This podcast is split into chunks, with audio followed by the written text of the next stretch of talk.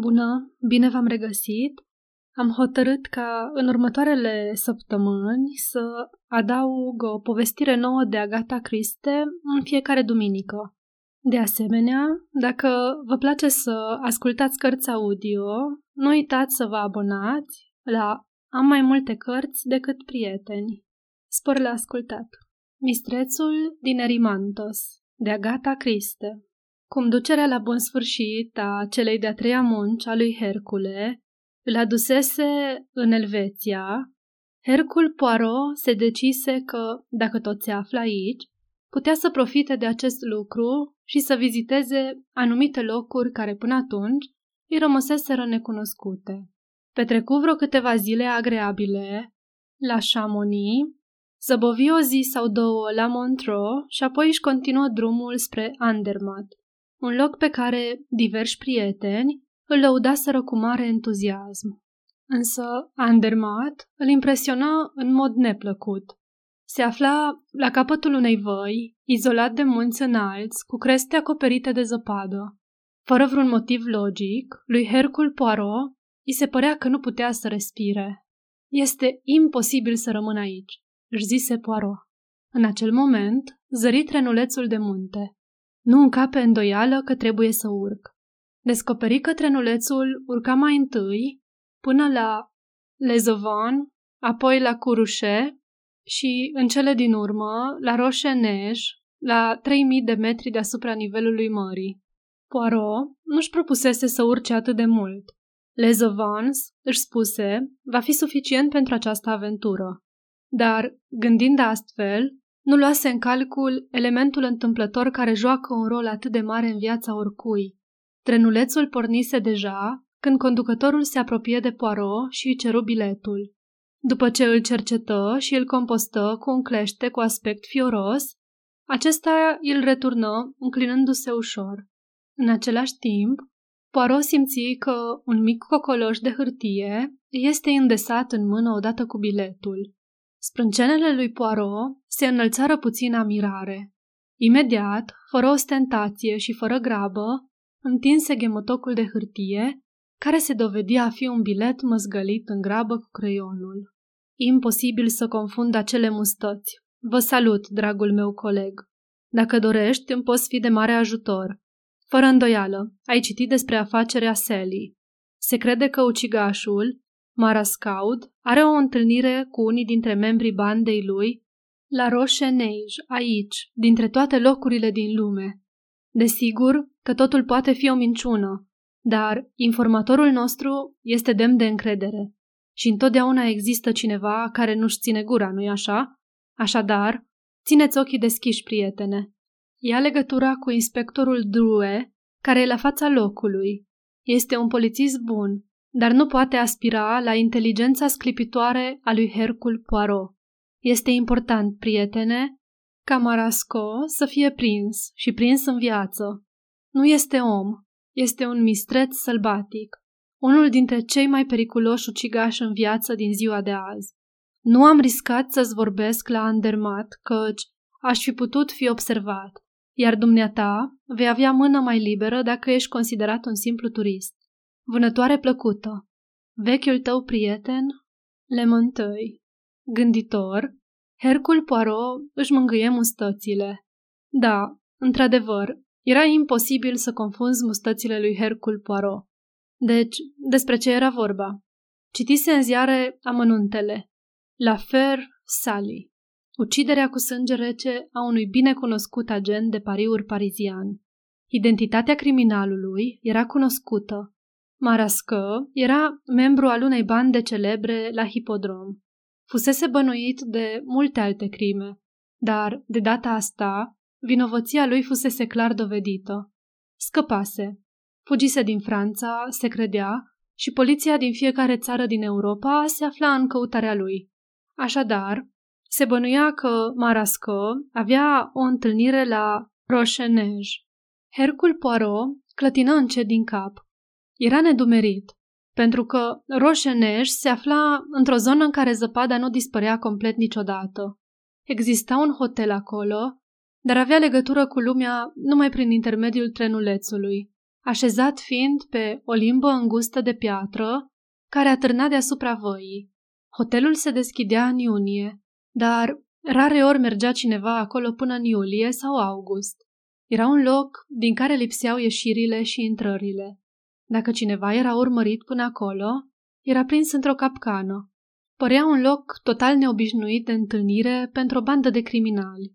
Și totuși, dacă Lementă spunea că informația era demnă de încredere, atunci probabil că avea dreptate. Hercul Poirot îl respecta pe comisarul de poliție elvețian. Știa că e un om serios și demn de încredere. Un motiv necunoscut îl aducea pe Marască în acest loc de întâlnire departe de civilizație. Hercul Poirot oftă. Să urmărească un ucigaș nemilos nu era tocmai ideea lui despre vacanță plăcută. Activitatea cerebrală dintr-un fotoliu, reflectă el, se potrivea mai mult stilului său, nu să prindă în capcană un mistreț sălbatic pe o coastă de munte. Un mistreț sălbatic. Acesta era termenul folosit de Lementă. Era, într-adevăr, o coincidență ciudată. A patra muncă a lui Hercule, murmură ca pentru sine. Mistrețul din Erimantos, încet, fără ostentație, îi cercetă cu atenție pe tovarășii săi de drum. Pe scaunul din fața lui stătea un turist american. Modelul hainelor, paltonul, valiza pe care o avea, până la maniera prietenoasă și încântarea naivă cu care privea peisajul, chiar și ghidul pe care îl ținea în mână, toate îl dădeau de gol și îl defineau ca un provincial american care vedea Europa pentru prima dată. În vreo două minute, își zise Poirot, o să intre în vorbă cu mine. Expresia lui, de cățeluș melancolic, nu putea fi greșit interpretată. De cealaltă parte a vagonului, un bărbat înalt, grizonat, cu înfățișare distinsă și un nas mare, acvilian, citea o carte în germană. Avea degete mobile și puternice, de un muzician sau chirurg. Ceva mai departe, se aflau trei bărbați de același gen, bărbați cu picioare crăcănate, care sugerau fără tăgadă că își petreceau mult timp călare. Jucau cărți. Probabil, în scurt timp, aveau să propună unui străin să participe la joc. La început, străinul avea să câștige. Apoi, norocul urma să-l părăsească. Nu era nimic neobișnuit în privința celor trei bărbați. Singurul lucru ciudat era locul în care se aflau. Ar fi fost posibil să fie văzuți în orice tren, un drum spre o cursă de cai sau pe un vas de linie nesemnificativ. Dar, într-un tren de munte aproape gol, nu. Mai exista un călător în vagon, o femeie. Era înaltă și brunetă. Avea un chip frumos, un chip care ar fi putut exprima o întreagă gamă de emoții, dar care, în schimb, era înghețat într-o inexpresivitate ciudată. Nu se uita la nimeni, ci privea țintă pe fereastră la valea de desubt. Curând, așa cum Poirot se și aștepta, americanul început să vorbească. Numele lui, spuse, era Schwartz. Era prima lui călătorie în Europa. Peisajul, mărturisi, era pur și simplu grandios. Fusese profund impresionat de castelul Shilon. Parisul nu-i plăcuse cine știe ce. Era în mod clar supraevaluat. Fusese la Folie Berger, la Louvre și la Notre-Dame și observase că în niciunul dintre acele restaurante sau cafenele nu se cânta jazz cum trebuie. Champs-Élysées nu era rea și îi plăcuseră fântânile, mai ales când erau luminate. Nimeni nu coborâ la Lezovan sau la Carușe. Era evident că toți cei din tren mergeau sus, la Roche Nij. Domnul Schwartz își explică motivele. Întotdeauna își dorise, spuse el, să fie undeva sus, în munții înzăpeziți. Trei mii de metri nu sună rău. Auzise că atâta de sus nu puteai nici măcar să fierbi un ou cum trebuie. În prietenia inocentă a inimii sale, domnul Schwartz se aventură să-l atragă în discuție pe bărbatul înalt, grizonant, aflat de cealaltă parte a vagonului dar acesta îi aruncă doar o privire rece pe deasupra și se întoarse la răsfăitul cărții. Domnul Schwartz se oferi apoi să schimbe locurile cu doamna brunetă. Urma ca ea să aibă o perspectivă mai bună, explică el. Era puțin probabil că femeia înțelegea engleză. Oricum, ea clătină ușor din cap și își strânse mai bine gulerul de blană al paltonului. Domnul Schwartz murmură către Poirot. Nu pare foarte în regulă ca o femeie să călătorească singură, fără cineva care să aibă grijă de ea. O femeie are nevoie de multă atenție când călătorește. Amintindu-și de anumite americance pe care le întâlnise pe continent, Hercul Poirot nu putu decât să fie de acord. Domnul Schwartz oftă. Lumea îi se părea foarte neprietenoasă.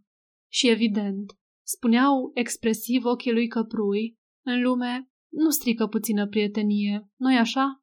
Capitolul 2 Să fie întâmpinat de un director de hotel îmbrăcat cum se cuvine în redingotă și pantofi de piele, părea oarecum absurd în acest loc atât de departe de lume, sau mai bine zis, un loc de deasupra lumii. Directorul era un bărbat masiv, frumos, cu atitudine plină de importanță. Începu prin a-și cere scuze. Sezonul încă nu începuse, apa caldă nu funcționa, lucrurile nu mergeau deloc cum trebuie, încă nu avea personalul complet, era destul de deconcentrat de numărul neașteptat de vizitatori. Toate acestea fură rostite rapid, cu politețe profesională, și totuși, lui Poirot îi se păru că sub fațada civilizată observă o urmă de neliniște profundă. Cu toată atitudinea lui degajată, omul acesta nu era în largul lui. Era îngrijorat de ceva.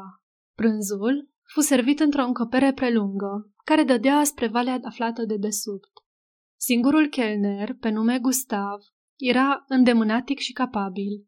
Se agita de colo-colo, dând sfaturi în privința meniului, fluturând lista cu vinuri.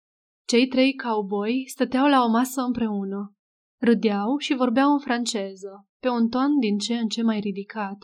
Bătrânul Joseph, dar ce mai face micuța Denis, Monviu, îți amintești de nenorocitul ăla, de cal, care ne-a lăsat pe toți baltă?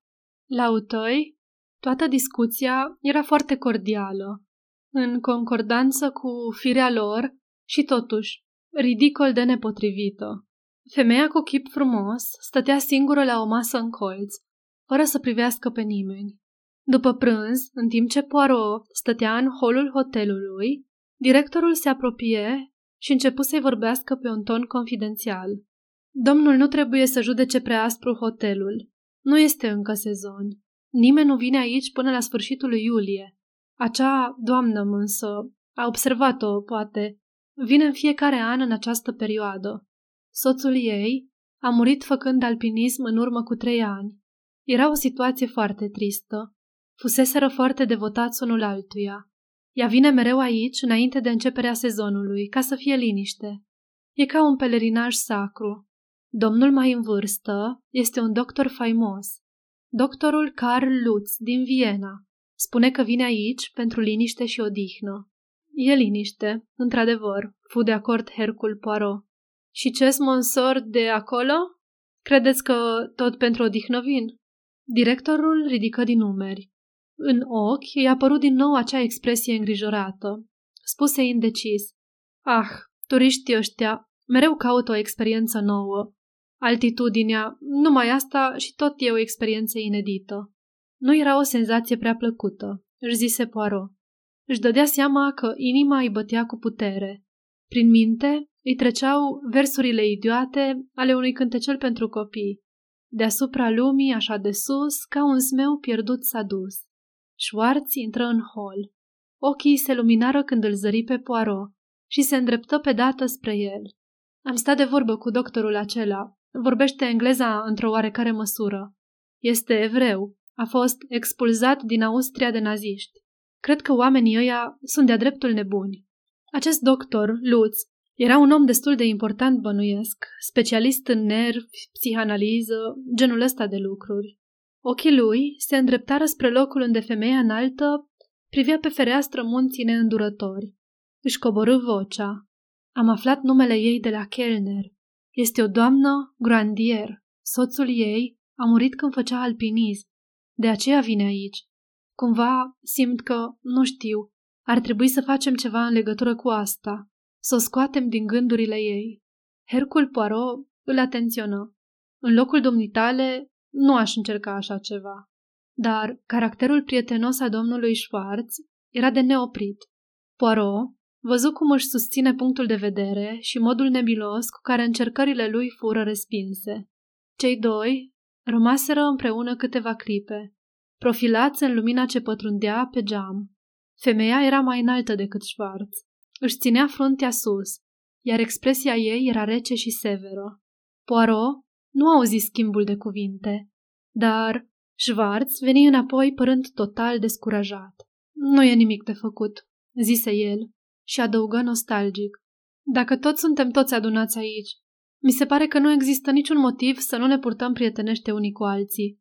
Nu credeți, domnule? Știți că nu vă cunosc numele. Mă numesc Poirer, zise Poirot și adăugă. Mă ocup de comerțul cu mătase și sunt din Lyon. Aș vrea să vă dau cartea mea de vizită, domnule Poirier, și dacă ajungeți vreodată în Fountain Springs, fiți convins că sunteți binevenit. Poirot acceptă cartea de vizită. Își băgă mâna în buzunar și murmură. Ah, nu am nicio carte de vizită în clipa asta. În acea seară, când se duse la culcare, Poirot citi din nou cu atenție scrisoarea lui Lemantăi, înainte să o pună frumos, împăturită în portofel. În timp ce se băga în pat își zise, asta e ciudat, mă întreb. Capitolul 3 Gustav, chelnerul, i-a dus lui Hercul Poirot micul dejun, cafea și cornuri, scuzându-se în privința cafelei. Monso, înțelege, nu-i așa? Că la această altitudine este imposibil să servim o cafea cu adevărat fierbinte. Din păcate, a fiert prea repede. Poirot murmură. Trebuie să acceptăm cu curaj aceste capricii ale naturii. Gustav replică. Monso e filozof. Se duse la ușă, dar în loc să părăsească încăperea, aruncă iute o privire afară. Apoi închise ușa și se întoarse lângă pat. Domnul Hercul Poirot? Sunt Drut, inspector de poliție. Ah, făcu Poirot. Am bănuit asta. Dru își coborâ vocea. Domnule Poirot, s-a întâmplat ceva foarte grav. A avut loc un accident de tren. Un accident? Poirot se ridică în capul oaselor. Ce fel de accident? Nimeni nu a fost rănit. S-a întâmplat în timpul nopții. Poate s-a petrecut din cauze naturale, o mică avalanșă care a antrenat stânci și pietre. Dar este posibil să fie mâna cuiva la mijloc, nu se știe. În orice caz, rezultatul este că va dura multe zile să se facă reparațiile. Și între timp, suntem izolați aici. Fiind la începutul sezonului, când zăpada este încă mare, este imposibil să comunicăm cu cei din vale. Hercul Poirot se ridică și spuse încet. Asta e foarte interesant. Inspectorul dădu aprobator din cap. Da, zise el. Demonstrează că informațiile comisarului nostru au fost corecte. Marasco are un randevu aici și s-a asigurat că întâlnirea lui nu va fi tulburată. Hercul Poirot exclamă nerăbdător. Dar e fantastic! Sunt de acord. Inspectorul Drew și aruncă mâinile în lături. Nu are logică, dar iată că se întâmplă. Acest uh, Marasco este o ființă nemaipomenită. Eu, personal, cred că e nebun, spuse el dând din cap. Un nebun și un ucigaș, zise Poirot. Nu e prea plăcut, sunt de acord, replică sec Drew. Dar dacă are un randevu aici, rosti Poirot încet, pe lespede asta de zăpadă de la capătul lumii, asta înseamnă că Marasco însuși se află deja aici, dacă toate comunicațiile sunt întrerupte. Știu, făcut Dru. Ambii bărbați rămaseră tăcuți câteva clipe, apoi Poirot întrebă. Doctorul Lutz? Poate fi el Marasco? Dru clătină din cap. Nu cred. Există un doctor Lutz adevărat. I-am văzut poza în ziare. Un om celebru și distins. Acest bărbat seamănă foarte bine cu cel din fotografii. Poirot murmură. Dacă Marasco este un maestru al deghizărilor, poate să joace rolul cu succes. Dar, dar, este așa? Nu am auzit niciodată că ar fi expert în deghizări. Nu are viclenia și abilitatea unui șarpe. Este un mistreț sălbatic, feroce, teribil, care se năpustește cu o furie oarbă. Cu toate acestea, zise Poirot, Drew fu repede de acord. A, da, se ascunde de justiție, prin urmare este nevoit să disimuleze. Deci s-ar putea, de fapt, chiar este nevoit să se deghizeze mai mult sau mai puțin. Aveți o descriere a lui? Celălalt ridică din numeri. Numai în mare. Fotografia oficială Bertillon și măsurile pe care le avem urmau să-mi fie trimise astăzi. Știu doar că e un bărbat de 30 și ceva de ani, de înălțime puțin peste medie și cu un ten închis la culoare. Nu are semne distinctive. Poirot ridică din numeri. Asta poate fi valabil pentru oricine. Ce părere aveți de american, Schwartz? Și eu voiam să vă întreb același lucru. Ați vorbit cu el și ați trăit multă vreme. Am impresia în compania englezilor și a americanilor. La o primă vedere, pare să fie tipul obișnuit de turist american. Pașaportul lui este în regulă. Este poate ciudat că a ales să vină aici, dar americanii sunt imprevizibili atunci când pornesc în călătorii. Dumneavoastră, ce părere aveți? Hercul Poirot clătină din cap nedumerit. La prima vedere, cel puțin, pare să fie un tip inofensiv, ușor prea prietenos. Poate că e plicticos, dar îmi e greu să-l văd ca reprezentând un pericol. Dar mai sunt încă trei oaspeți aici, continuă el. Inspectorul aprobă din cap. Chipul lui căpătând brusc o expresie de furie. Da, sunt exact genul pe care îl căutam. Pot să jur, domnule Poirot, că tipii ăștia trei sunt, în orice caz, membri ai bandei lui Marască. Sunt bandiți obișnuiți ai hipodromurilor, dacă mă mai pricep eu la oameni. Și unul dintre ei poate fi chiar Marască însuși. Hercul Poirot căzu pe gânduri, amintindu-și cele trei chipuri, unul era lătăreț, cu o mustață stufoasă și fălci grase, o față animalică de porc. Unul era slab și zvelt, cu un chip îngust și ascuțit și ochi reci. Cel de-al treilea era un tip cu o față păstoasă și un ușor aer de filfizon. Da, unul dintre cei trei putea fi marască. Dar, dacă era așa, întrebarea care revenea cu insistență era de ce? De ce Marasco și doi membri ai bandei sale ar fi călătorit împreună și ar fi venit în această adevărată cursă de șoareș de pe vârf de munte? În mod sigur, ar fi putut fi aranjată o întâlnire într-un loc mult mai sigur și mai puțin neobișnuit decât acesta. Într-o cafenea, într-o stație de tren, într-un cinematograf aglomerat, într-un parc, undeva unde să existe multe ieșiri. Nu aici, la capătul lumii, în întinderea asta pustie de zăpadă. Câteva dintre aceste idei încercă să le transmită inspectorului Drew, iar acesta fu de acord fără prea multe obiecții. Da, așa e. E ceva fantastic, nu prea are sens. Dacă este vorba de o întâlnire, de ce să călătorească împreună? Nu, într-adevăr, nu are sens. Drew spuse pe chip citindu-i se îngrijorarea. În acest caz, Trebuie să luăm în calcul o a doua supoziție. Acești trei bărbați sunt membri ai bandei lui Marasco și au venit aici să se întâlnească cu însuși Marasco. Deci, cine este Marasco? Poirot replică. Ce e cu personalul de la hotel? Drew ridică din numeri. Nu există vreun personal despre care să vorbim. Este o bătrână care gătește, soțul ei în vârstă, Jax, iar ei sunt aici de vreo 50 de ani, cred. Mai este chelnerul, al cărui loc l-am luat eu și asta e tot. Desigur, directorul știe cine sunteți, întrebă Poirot. Evident, am avut nevoie de cooperarea lui. Vi s-a părut că arăta îngrijorat, se interesă Poirot. Remarca păru să-l șocheze pe Drew, care răspunse gânditor. Da, așa e. Poate fi vorba doar de îngrijorarea de a fi implicat în anchete ale poliției. Dar credeți că ar putea fi mai mult de atât? Credeți că s-ar putea să știe ceva? Mi-a trecut prin minte. asta e tot. Drew rosti serios. Și eu mă întreb. Făcu o pauză, apoi continuă. Credeți că se pot afla mai multe de la el? Poirot clătină din cap. A îndoială. Cred că ar fi bine să nu lăsăm să observe bănuielile noastre. Țineți-l sub observație și asta e tot. Drew dădu aprobator din cap și se întoarse către ușă. Nu aveți nicio sugestie, domnule Poirot? Eu știu care vă este reputația. Am auzit de dumneavoastră aici, la noi în țară. Poirot replică încurcat. Deocamdată nu pot să sugerez nimic. Nu pot să pricep motivul, motivul pentru care întâlnirea are loc în acest loc. De fapt, care este motivul acestei întâlniri în primul rând? Banii, replică Drusec. Prin urmare, acel amărât de Sally a fost și jefuit, nu numai omorât. Da, avea o mare sumă de bani la el, care a dispărut.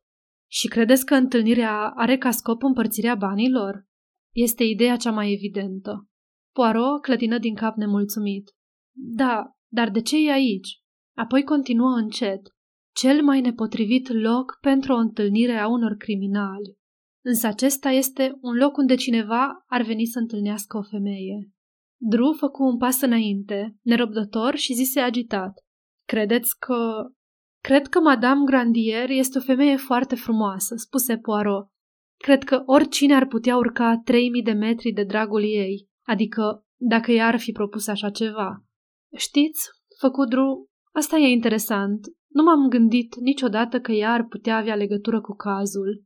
La urma urmelor, vine de câțiva ani la rând aici. Poirot spuse calm. Da, și prin urmare, prezența ei nu ar stârni niciun comentariu. Ar fi un motiv ca Roșenieș să fie locul ales, nu-i așa? Mi-ați dat o idee, domnule Poirot, rosti agitat Drew. O să analizez problema și din acest unghi. Capitolul 4 Ziua trecut fără incidente. Din fericire, hotelul era bine aprovizionat. Directorul îi asigură că nu erau motive de îngrijorare. Aveau destule provizii. Hercul Poirot se aventură să înceapă o discuție cu doctorul Carl Lutz, dar fu repede respins. Doctorul îi dădu clar de înțeles că psihologia era preocuparea lui profesională și că nu avea de gând să o discute cu amatori. Rămase într-un colț citind un tom uriaș în germană despre subconștient și făcând numeroase note și adnotări. Hercul Poirot ieși din încăpere și se plimbă fără țintă prin zona bucătăriei. Intră în vorbă cu bătrânul Jack, un om morocănos și suspicios. Nevasta lui, bucătăria sa, era mai deschisă. Din fericire, îi explică ea lui Poirot. Exista o rezervă suficientă de conserve, dar ea, personal, nu avea o părere prea bună despre mâncarea la conservă. Era îngrozitor de scumpă și cât de hrănitoare putea fi. Bunul Dumnezeu nu intenționase ca omul să trăiască din mâncarea la cutie. Conversația ajunse la subiectul legat de personalul hotelului. La începutul lui iulie soseau cameristele și chelnerii suplimentari, însă în următoarele trei săptămâni nu va fi nimeni sau aproape nimeni. Majoritatea oamenilor care veneau sus luau masa și coborau iar în vale. Ea, Jax și un chelner puteau să se descurce ușor. Era deja un chelner aici înainte să vină Gustav, nu-i așa? întrebă Poirot. Da, așa e. Un chelner ca vai de capul lui. Fără talent, fără experiență, nu avea deloc clasă. Cât a stat aici înainte ca Gustav să-l înlocuiască? Numai câteva zile, până într-o săptămână. Evident, a fost dat afară. Era ceva inevitabil. Și nu s-a plâns de asta, murmură Poirot. A, nu, a plecat în liniște.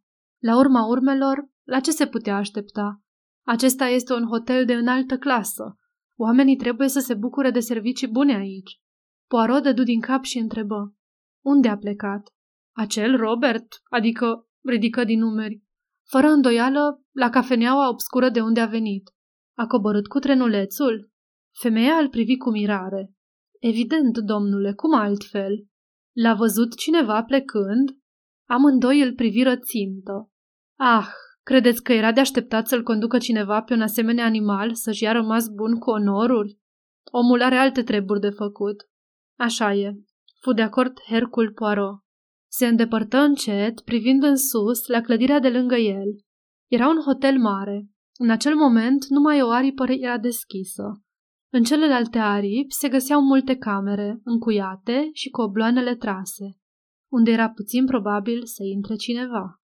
Dădu colțul hotelului și aproape că se ciocni de unul dintre cei trei jucători de cărți.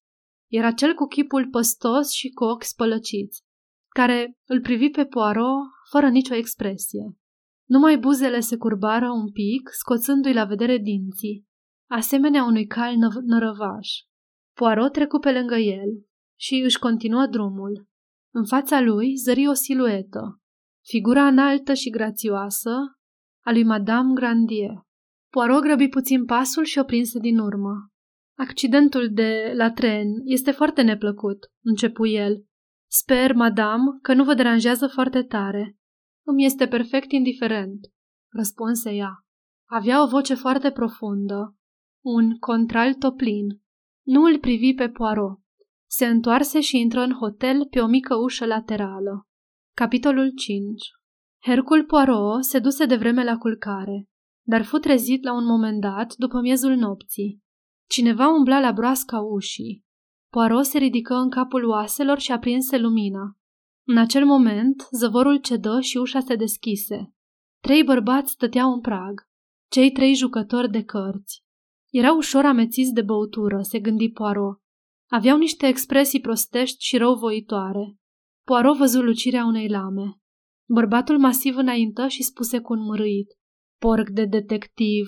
Și se avântă într-un puhoi de invective. Cei trei înaintară hotărât spre omul lipsit de apărare din pat. O să-l găurim, băieți, ei, ce ziceți? O să-l hăcuim pe domnul detectiv și nu va fi singurul din noaptea asta. Se apropiară, hotărâți, deciși. Lampele sclipiră. Brusc se auzi o voce, cu un accent american aspru, surprinzându-i pe toți. Mâinile sus. Bărbații se răsuciră. Schwarz, îmbrăcat într-o pijama îndungi, în culori deosebit de vii, stătea în ușă. În mână ținea un pistol automat. Mâinile sus, băieți! Mă pricep destul de bine să ochesc. Apăsă pe trăgaci și un glonț trecu pe lângă urechea bărbatului masiv, îngropându-se în cadrul de lemn al ferestrei. Trei perechi de mâini se ridicară rapid. Pot să vă deranjez, domnule Poirier?" întrebă Schwarz. Hercul Poirot se ridică într-o clipă din pat, adună cuțitele sclipitoare și îi controlă pe cei trei ca să se asigure că nu sunt înarmați. Schwarz spuse, Acum luați-o din loc. Pe hol e un dulap mare, fără geamuri. Intrați în el.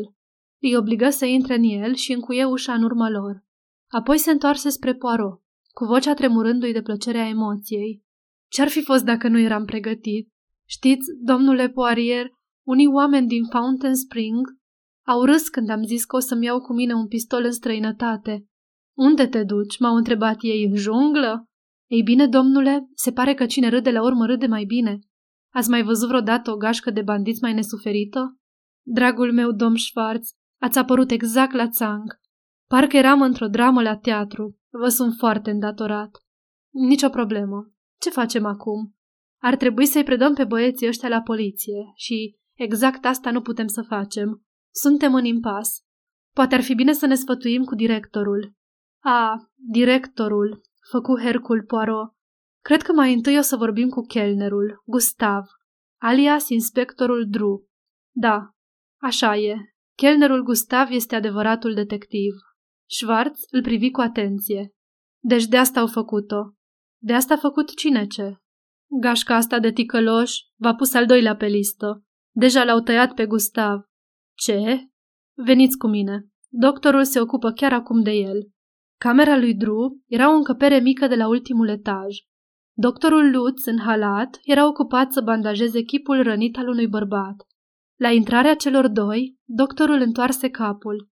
Ah, dumneata ești, domnule Schwarz, o afacere foarte urâtă. Ce măcelari, ce monștri lipsiți de inimă.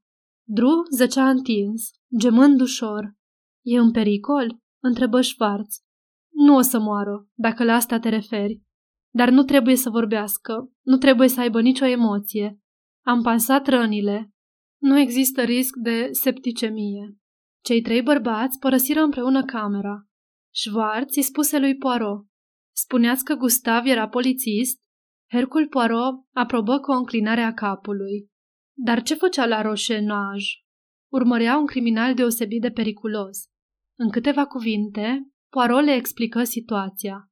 Marasco Am citit despre cazul ăsta în ziar, afirmă doctorul Lutz. Mi-ar plăcea foarte mult să-l întâlnesc. Există o anormalitate serioasă aici. Aș vrea să cunosc amănunte din copilăria lui. În ceea ce mă privește, replică Poirot, aș vrea să știu unde se află exact în acest moment. Nu e unul dintre cei trei pe care i-am încuiat în dulap? întrebă Schwartz. Poirot răspunse nemulțumit. Este posibil, da, însă nu sunt foarte sigur. Am o idee. Se întrerupse, uitându-se atent la covor. Avea o culoare galben închisă, pe care se vedeau urme de un maroniu roșcat. Hercul Poirot continuă. Urme de pași. Pași care au călcat, cred, în sânge și care vin dinspre aripa nefolosită a hotelului. Veniți, trebuie să ne grăbim. Ceilalți doi îl urmară, printr-o ușă batantă, de-a lungul unui coridor întunecat plin de praf. Dădură colțul, încă urmărind pașii de pe covor, până când urmele îi conduseră spre o ușă întredeschisă. Poirot o deschise și intră. Apoi scoase o exclamație ascuțită îngrozită. Camera în care se afla era un dormitor. Patul fusese folosit și pe masă se găsea o tavă cu mâncare. În mijlocul încăperii, pe podea, zăcea trupul unui bărbat. Avea cu puțin peste înălțimea medie și fusese atacat cu sălbăticie și cu o ferocitate de nedescris. Zeci de răni îi brăzdau brațele și pieptul, iar capul și fața erau carne vie. Schwarz scoase o exclamație înăbușită și se întoarse, arătând de parcă avea să vomite. Doctorul Lutz strigă îngrozit ceva în germană.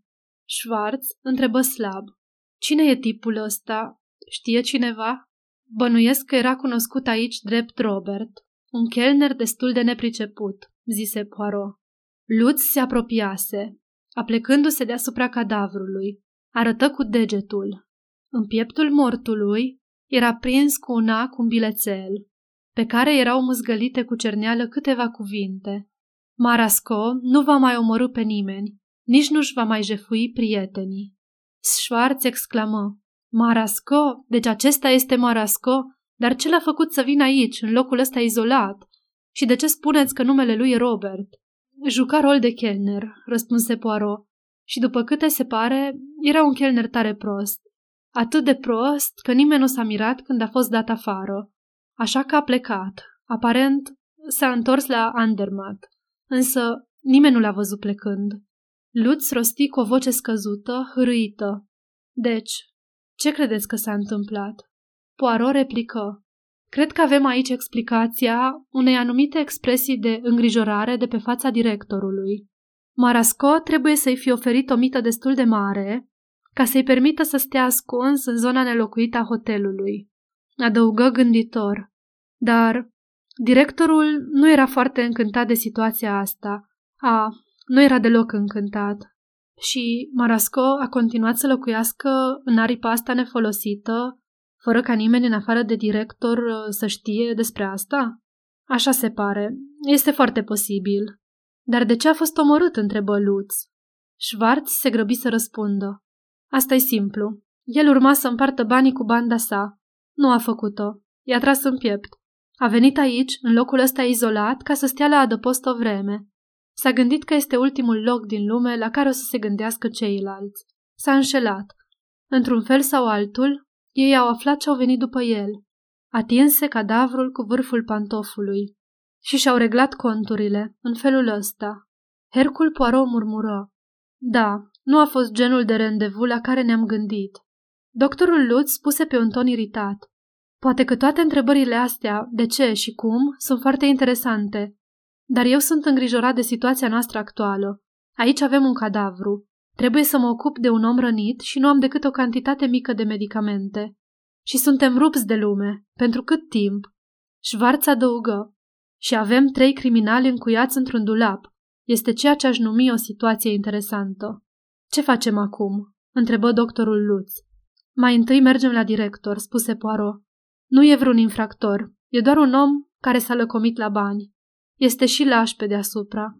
O să facă tot ce-i spunem.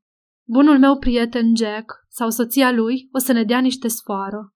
Cei trei ticăloși trebuie puși undeva unde să-i putem păzi până când sosesc ajutoarele. Cred că pistolul domnului Schwarz va fi eficient în îndeplinirea planurilor pe care ni le facem. Doctor Lutz întrebă. Și eu? Ce trebuie să fac? Dumneata, doctore, răspunse Poirot cu gravitate, o să faci tot ce poți pentru pacientul dumitale. Noi, ceilalți, o să veghem cu atenție și o să așteptăm. Nu putem face nimic altceva. Capitolul 6 Trei zile mai târziu, un mic grup de bărbați apăru în primele ore ale dimineții în fața hotelului. Hercul Poirot fu cel care le deschise ușa cu o reverență. Bine ai venit, Monvio. Domnul Lementeux, comisar de poliție, îl prinse pe Poirot de ambele brațe. Ah, prietene, cu câtă emoție te întâmpin! Ce întâmplări uluitoare, iar noi eram jos în vale, plin de griji, de neliniște, neștiind nimic și temându-ne de ceea ce era mai rău, fără telegraf, fără niciun mijloc de comunicare. Heliograful a fost într-adevăr o idee genială pe care ai avut-o. Nu, nu, încercă Poirot să pară modest. La urma urmelor, când invențiile omului te lasă baltă, apelezi la natură. Soarele este mereu pe cer. Micul grup intră în hotel. Nu suntem așteptați, se miră lementă cu un zâmbet oarecum sumbru. Poirot zâmbi la rândul lui și răspunse. A, nu, încă nu se știe că trenul a fost repus în funcțiune. Lementă rosti cu emoție. Ah, este o zi măreață. Nu există nicio îndoială, nu? Este într-adevăr marască? Da, este într-adevăr marască. Veniți cu mine. Urcară scările, o ușă se deschise și Schwarz ieși îmbrăcat în halat. Rămase cu privirea ațintită asupra celorlalți bărbați. Am auzit voce, explică el. Ce este asta? Hercul Poirot anunță bombastic. Au sosit ajutoare. Însoțiți-ne, Monsă, este o clipă măreață. Începu să urce alt șir de trepte. Mergeți la dru? Întrebă Schwarz. Apropo, cum se simte? Doctorul Lutz a zis că îi mergea bine azi noapte. Ajunseră la ușa camerei lui Dru. Poirot o deschise și anunță. Iată-l pe mistrețul dumneavoastră sălbatic, domnilor. Prindeți-l viu și aveți grijă să nu scape de ghilotină. Bărbatul din pat, cu fața încă bandajată, încercă să se ridice, dar polițiștii îl prinseră de brațe înainte să apuce să se miște. Schwarz strigă uluit. Dar acesta este Gustav, chelnerul, este inspectorul Dru. Este Gustav, într-adevăr, dar nu este Dru. Dru este primul chelner. Chelnerul Robert, ținut prizonier în aripa nelocuită a hotelului și pe care Marască l-a omorât în aceeași noapte în care a avut loc atacul asupra mea. Capitolul 7 La micul dejun, Poirot explică totul cu răbdarea americanului nedumerit. Înțelegeți, sunt anumite lucruri pe care cineva pur și simplu le știe. Știe cu certitudine datorită meseriei sale. De exemplu, știe diferența dintre un detectiv și un criminal. Gustav nu era chelner, asta am bănuit imediat, dar, în egală măsură, nu era nici polițist. Am avut de-a face cu polițiști toată viața și știu. Poate trece drept detectiv în ochii unui neinițiat, dar nu și în unuia care este el însuși polițist așa că imediat mi-a trezit bănuielile. În acea seară nu mi-am băut cafeaua, ci am aruncat-o.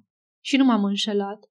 Târziu, în acea noapte, un bărbat a intrat în camera mea, cu acea degajare pe care o putea avea numai cineva care știa că omul în a cărui cameră intrase era drogat.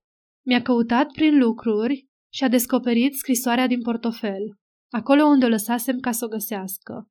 A doua zi de dimineață, Gustav a venit să-mi aducă în cameră cafeaua. M-a salutat spunându-mi pe nume și s-a purtat cu o siguranță de sine de plină. Dar era neliniștit, îngrozitor de neliniștit, că într-un fel sau altul, poliția i-a dat de urmă. Aflaseră unde se găsește și asta era pentru el un adevărat dezastru. Îi strica toate planurile. Era prins aici ca un șoarece în cursă. Cel mai prostesc lucru a fost să vină aici, exclamă Schwarz. De ce a făcut-o? Poirot răspunse grav. Nu e un lucru atât de prostesc pe cât ai crede.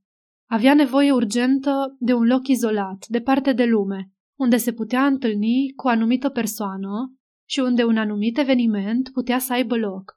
Ce persoană? Doctorul Lutz. Doctorul Lutz? Și el este un escroc. Doctorul Lutz este chiar doctorul Lutz. Dar nu este specialist în psihiatrie, nu este psihanalist. Este chirurg, prietene, specializat în chirurgie estetică. De aceea trebuia să se întâlnească aici cu Marasco. Acum e sărac, expulzat din țară. I s-a oferit o sumă imensă ca să se întâlnească aici cu un om și să-i schimbe înfățișarea cu ajutorul chirurgiei estetice. Probabil a ghicit că respectivul era un criminal, dar chiar și așa a închis ochii. Gândiți-vă că Marasco nu putea risca să se interneze într-un spital din străinătate. Nu. Aici unde nimeni nu vine atât de devreme, cu excepția unor vizitatori ocazionali, unde directorul este un om care are nevoie de bani și poate fi mituit, acesta este locul ideal. Dar, cum am spus, lucrurile nu au mers cum trebuie. Marasco a fost trădat. Cei trei bărbați, bodyguards lui, care trebuiau să aibă grijă de el aici, încă nu sosiseră. Dar Marasco a acționat imediat. Polițistul care se prefăcea că e Kellner a fost răpit și Marasco i-a luat locul. Banda aranjează ca trenul să fie defectat. Este o chestiune de timp. În seara următoare, Dru este ucis și pe cadavrul lui este prins un bilet. Se speră că, până la restabilirea comunicațiilor, trupul lui Dru va fi îngropat ca fiind cel al lui Marasco. Doctorul Lutz face operația imediat. Însă, există un om care trebuie redus la tăcere. Hercul Poirot. Așa că banda este trimisă să mă atace. Însă, datorită dumitale, prietene, Hercul Poirot se înclină grațios spre Schwarz, care zise Deci sunteți într-adevăr Hercul Poirot? Exact. Și de ce nu ați spus asta? Hercul Poirot deveni brusc serios, fiindcă am vrut să fiu foarte sigur că îl dau pe mâna poliției pe adevăratul Marască. Apoi murmură ca pentru sine. Să-l capturez viu pe mistrețul sălbatic din Erimantos. Sfârșit.